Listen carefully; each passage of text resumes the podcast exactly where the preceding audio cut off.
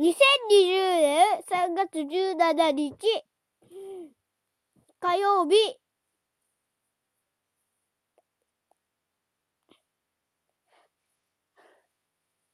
マインクラフトの話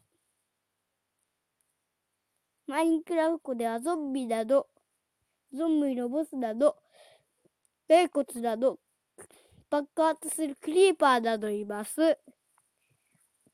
楽しいです。エンダードラゴンもいます。ネザーという世界もあります。ウィザースケルトンもガスコもいます。ゾンビピックマンもいます。楽しいです。シルバーフィッシュもいるし、フグもいるし、熱帯魚もいるし、鮭もいるし、カラもいるから、楽しいです。楽しいから、ぜひやってみてください。